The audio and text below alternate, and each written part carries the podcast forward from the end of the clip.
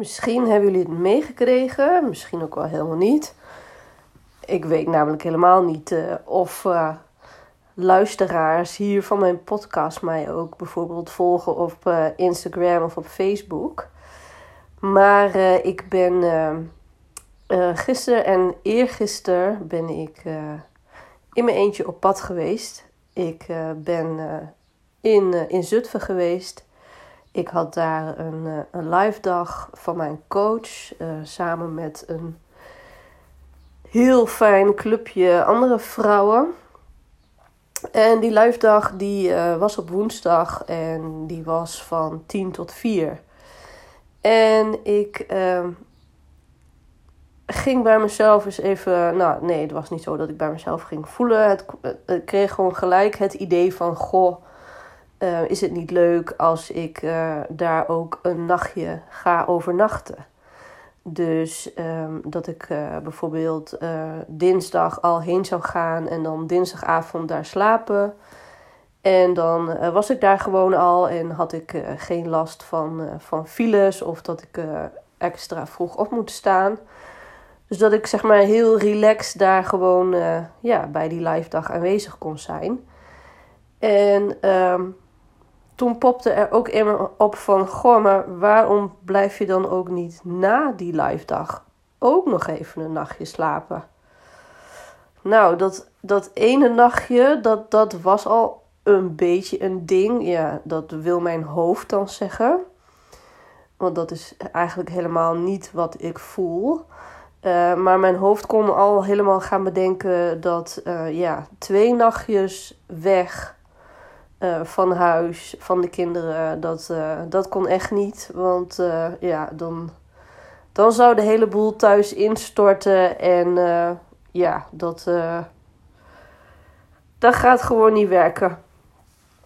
Maar ik voelde heel erg, heel sterk dat ik dat gewoon echt met mijn hoofd bedachtte. Want als ik iets met, me, met mijn hoofd bedenk, dan, dan, dan voelt dat ook altijd gewoon niet fijn. Zit er vaak ook gewoon weerstand op. Het voelde ook gewoon echt van. Ja, maar als jij nu weer die keus gaat maken om het niet te doen. Ja, dan zet je je eigenlijk ook weer op de tweede plek.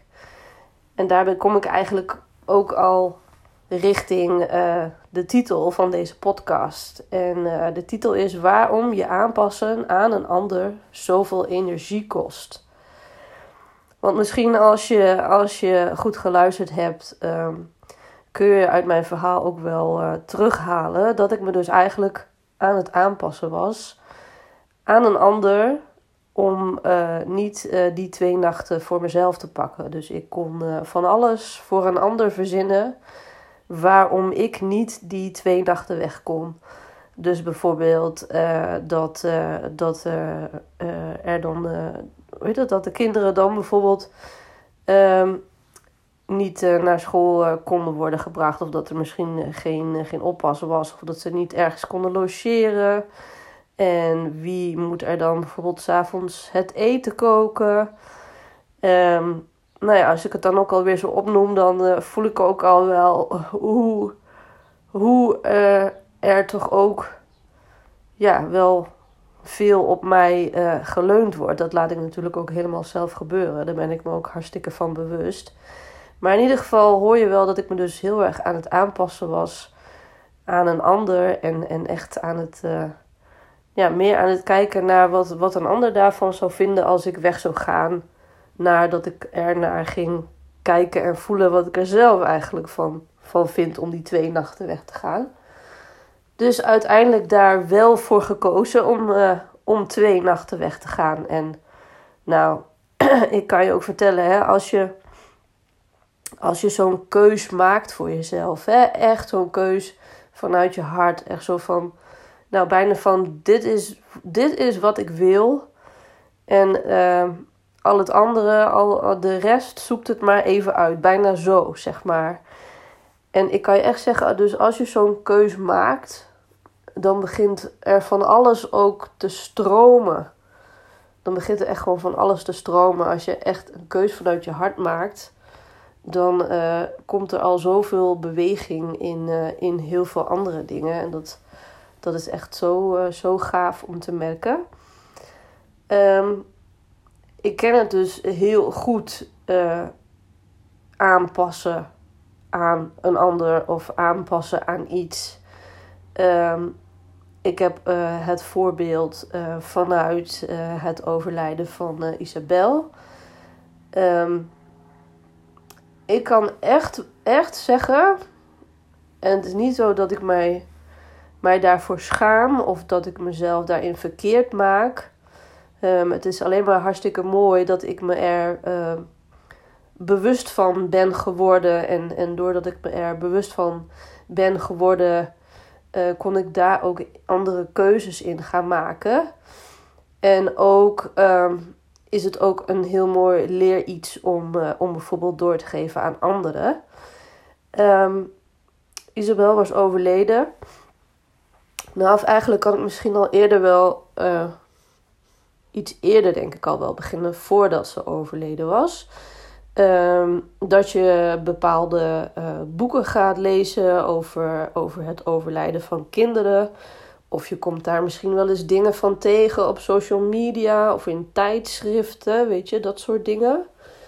En uh, wat ik daar dus heel veel uh, las en tegenkwam, was dat als jouw kind komt te overlijden, dat jouw eigen leven dan voorbij is. Dat uh, je leven nooit meer hetzelfde zal zijn. Dat je niet meer kan genieten van het leven. Dat, dat het leven zijn glans verliest. En zo kan ik nog wel even doorgaan. En uh, ik ben mij daarin in gaan aanpassen.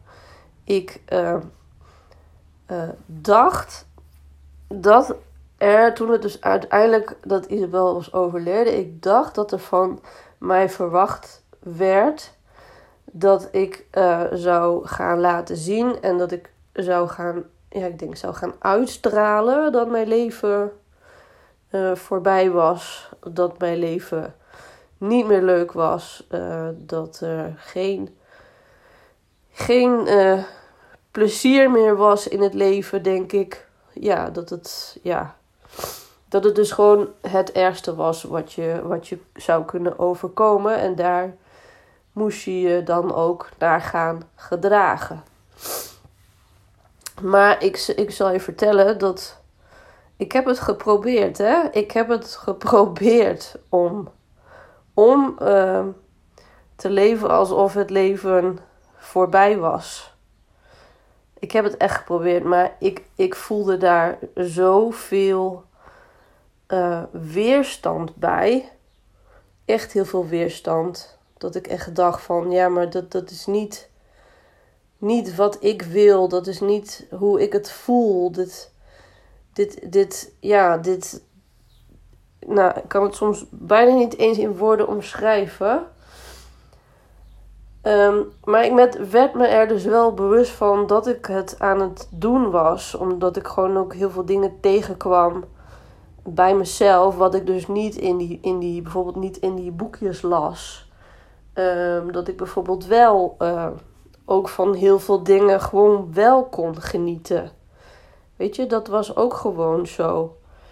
En toen uh, werd ik er op een gegeven moment ook heel erg bewust van, ja, maar, maar wat, um, waarom ga ik me dus inderdaad aan, weer aanpassen aan een ander? Waarom ga ik mijn leven leven zoals men dat van mij verwacht? En ik werd me daar dus steeds meer bewust van hoe ingewikkeld dat is om, om zo te leven. En ik werd me daar nog bewuster van toen ik het dus zelf ging omdraaien. En dus eigenlijk de keuze ging maken om, om, echt, om, om wel om echt te gaan leven. En wat mij daarin dus heel erg helpt en heel erg geholpen is, is heeft, is dat ik um, ja, de dingen niet groter maak dan dat het is. En ik maak het ook niet kleiner. En ik stop ook helemaal niks weg. Het, het is er gewoon. En ja, daar, het, het is gewoon, het is inderdaad zo. Ik ben een moeder die haar kind heeft verloren. Maar ondertussen geniet ik gewoon wel echt fucking hard van het leven. En misschien wel, wel meer dan ooit, denk ik. Misschien wel meer dan ooit. En uh, nee, dat is, dat is ook absoluut niet omdat ik dat beloofd heb aan Isabel of aan mijn andere kinderen. Nee, dat doe ik echt omdat ik dat zelf wil. En ik heb ook gewoon ervaren dat ik ook gewoon niet anders kan.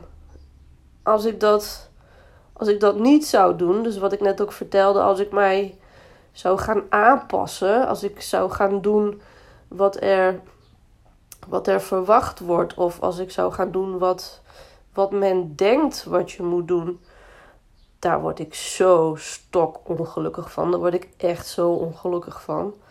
En dat is het me, het me gewoon echt niet waard. Daarom hou ik gewoon te veel van het leven. Daarom hou ik ook gewoon te veel van het licht. En weet je, dat, dat betekent ook niet dat er dan helemaal geen, geen donker is, of geen zwaarte is, of, of dat ik niet geraakt word, of dat ik dan Ehm, altijd en alleen maar de eeuwige positivo ben. Nee, dat is echt absoluut niet zo. Er, er zijn gewoon ook nog steeds ehm, momenten van gemis en, en verdriet. En ik ben ook gewoon wel, wel eens boos, weet je. En soms is dat er ook gewoon heel lang niet. En dan is het er ineens weer wanneer je het eigenlijk niet verwacht. Maar ook dat is gewoon helemaal oké. En ook hierbij geldt dan voor mij: het, het is. Het, het is wat, ja, wat, wat, wat in mijn leven is. Wat, wat met mij meereist in mijn leven. En ja, het helpt mij gewoon heel erg om het er gewoon te laten zijn. En, en daar niet uh, ja, veel, veel, heel veel zwaarte of heel veel waarde aan te gaan hangen. En ja, je moet uiteraard ook helemaal zelf weten natuurlijk hè, hoe je met iets omgaat. Maar ik wil je echt, wel, ja, echt vooral dan bijna misschien wel op je hart drukken om, om je vooral niet aan te gaan passen. Je niet aan te gaan passen aan dat wat jij denkt dat er van je verwacht wordt, hoe je met iets omgaat. Dat je denkt dat er, ehm, als er zwaarte is, dat er bijvoorbeeld ook altijd zwaarte tegenover moet staan. Um, wat je ook wel, wel ziet gebeuren, is dat er um, iets gebeurt in je leven. En dat er net in die periode bijvoorbeeld ook iemand jarig is. En dat er dan ook al heel snel gezegd wordt: Oeh, ja, uh, die verjaardag. Die, die gaan we maar niet vieren, want dat, dat is niet gepast met wat er net allemaal gebeurd is. En dat is dan echt weer zwaarte tegenover zwaar te zetten. En dan denk ik, waar, waarom? Wat, wat helpt het? Ja, wat, wat helpt dat om altijd zwaarte tegenover zwaarte te zetten? Wordt datgene wat er dan gebeurd is, wordt dat er beter van als je dan bijvoorbeeld die verjaardag niet gaat vieren? Nee, dan het wordt er alleen maar, ik zeg altijd, het wordt er alleen maar donkerder van. Dat is het echt. Het wordt er alleen maar donkerder van. En um, ja, ik ga gewoon voor het licht. Ik, uh, ik hou van licht en ik hou ook van, van het donker, weet je. Dat kan ik ook wel gewoon zeggen. Ik, uh, ik hou van beide. Er zit gewoon in beide heel veel, heel veel waarde. En uh, ja, dus um, dit uh, was hem voor deze keer. Um, mocht je een uh, reactie achter willen laten, dan weet je dat ik dat. Dat ga ik nu wel heel stoer zeggen, maar weet je dat ik niet eens precies weet hoe je dat. hoe je een reactie achterlaat voor een podcast. Volgens mij kan je me dan beter maar gewoon even een persoonlijk berichtje sturen. Bijvoorbeeld via Instagram of via Facebook. Gewoon uh, zoeken op Brenda Versanden. Of neem anders even een kijkje op mijn website www.brendaversanden.nl. Tot de volgende keer. Doei doei.